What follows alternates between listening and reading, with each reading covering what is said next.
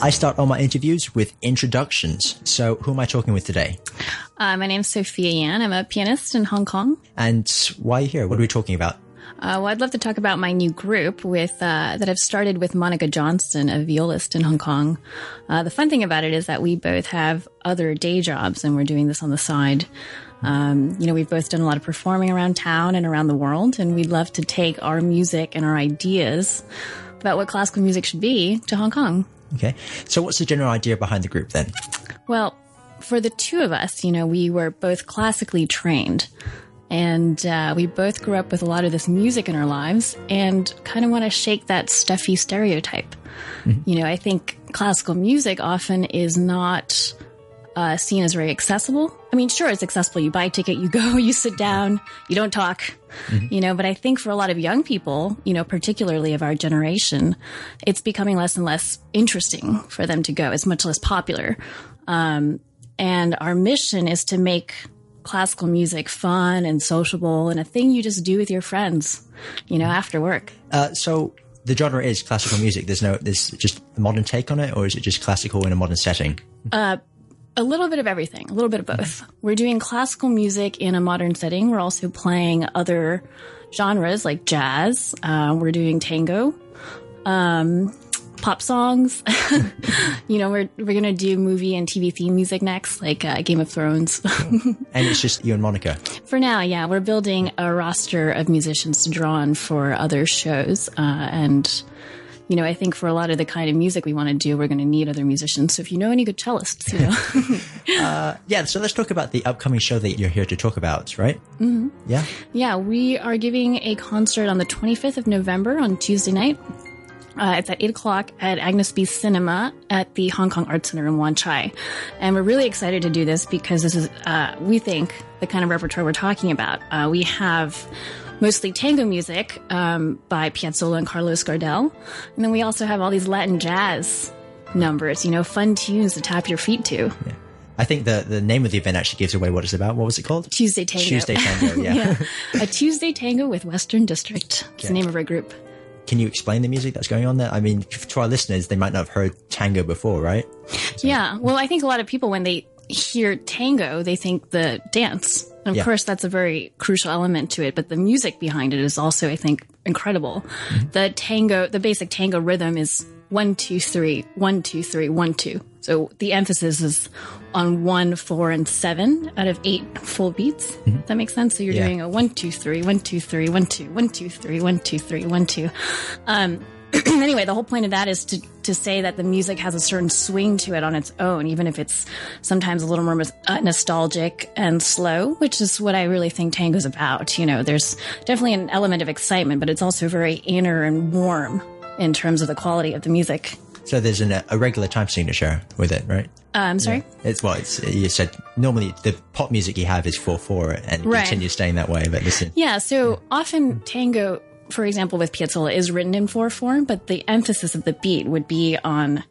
So if you subdivide the four beats, yeah, into two each, right, it would be one, two, three, four, five, six, seven, eight. Uh, so that even though it's written in four four, it's yeah, a, you know, it's kind of a complicated emphasis, yeah. bit of a rhythm. So it's yeah. it's different from well most music out there, right? Yeah, it's very yeah. different from most music out there, and I think um, yeah, sorry, you were going to say something.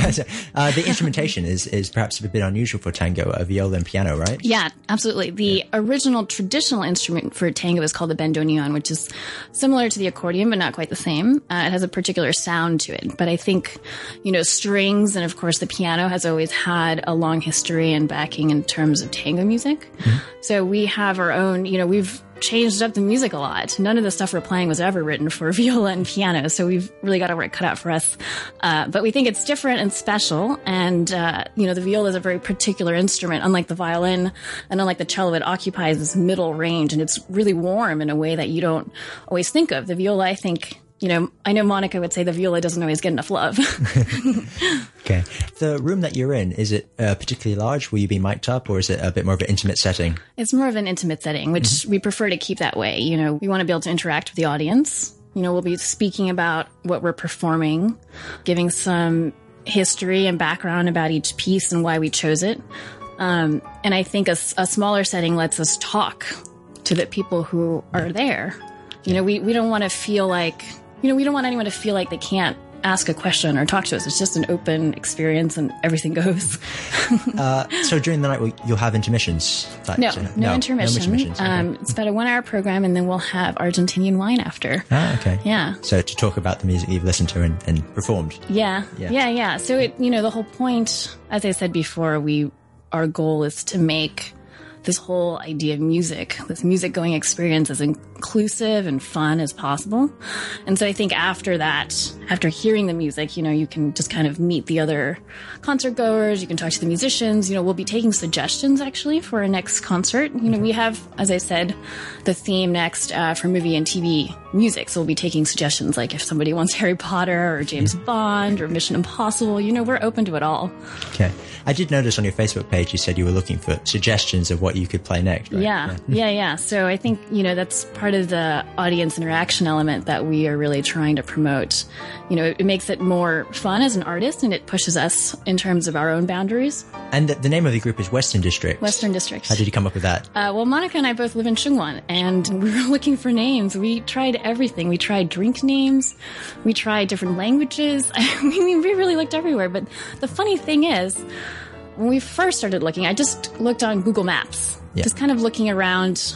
You know, we live about, I don't know, about seven or eight minutes walking distance from each other, both in Sheungwan. And I was looking around on Google Maps and I thought, you know, I thought, oh, Western District, that's kind of catchy. so I wrote that down. It was the first thing I thought of. And I was like, well, you know, that can't possibly be it. So we kept looking, but we kept coming back to Western District. Cool. So that's what we stuck with. Yeah, it's a nice name. I'm sure yeah. people will remember it, right? Yeah, and I think yeah. it, you know, it's not a traditional classical music ensemble type name, you know. Oh yeah, definitely. You know, and because we plan to sort of be very flexible in terms of instrumentation depending on what we play, you know, there's no reason for us to be a quartet or a quintet or a trio, you know. Yeah. We are just open you know. So, what do you think the scene is like for classical music in Hong Kong? Is it mostly just the big orchestras, or do you get more smaller stuff as well? Uh, well, there are a lot of big orchestras, and these concerts, I think, um, you know, I've been to plenty that are pretty well attended, nearly sold out. And I mean, like the totally Philharmonic, for example. Yeah, exactly. I mean, of course, they get great audience. Yeah. There are some smaller groups that do quite a bit of performing, uh, solo and otherwise, but I'm not sure that there's anyone doing anything that we're trying to do in terms of just being a little bit more creative and outside the box. You know, there's a, there's a lot of music in Hong Kong. I have to say it's really great of all kinds, you know, yeah. but I think, you know, we want to play Brahms in a bar, you know, and then follow up with like a Joplin rag. Why not? Yeah, that's certainly unusual. And I doubt many people would think, Hey, classical music, let's, let's put that in a bar. Yeah. Yeah, exactly. You know, you know, Piazzolla, one of these tango composers we're playing, wrote a, a song that's called Whiskey. Why not play that in a bar, you know, or at a, like a music lounge that you normally hear jazz in, you know? Mm-hmm. It's about, I think, unusual music in a different setting and trying to draw in an audience that may not typically seek out classical music because I think, you know, Monica and I both completely agree that for a lot of people, maybe it's just that they haven't been exposed to it, you know? Yeah. So definitely. Yeah. You can, if you want some classical music, you can listen to Radio 4. Right? uh, right now, Radio 3, I think maybe a reminder of your concert next week is probably a good idea. Yeah, sure. Yeah. Uh, mm-hmm. well, our concert is next Tuesday on yeah. November 25th at 8 o'clock in Agnes B Cinema uh, of the Hong Kong Art Center. And tickets are available on URBTIX. Cool. All right. Thank you very much for coming in then. Thank you.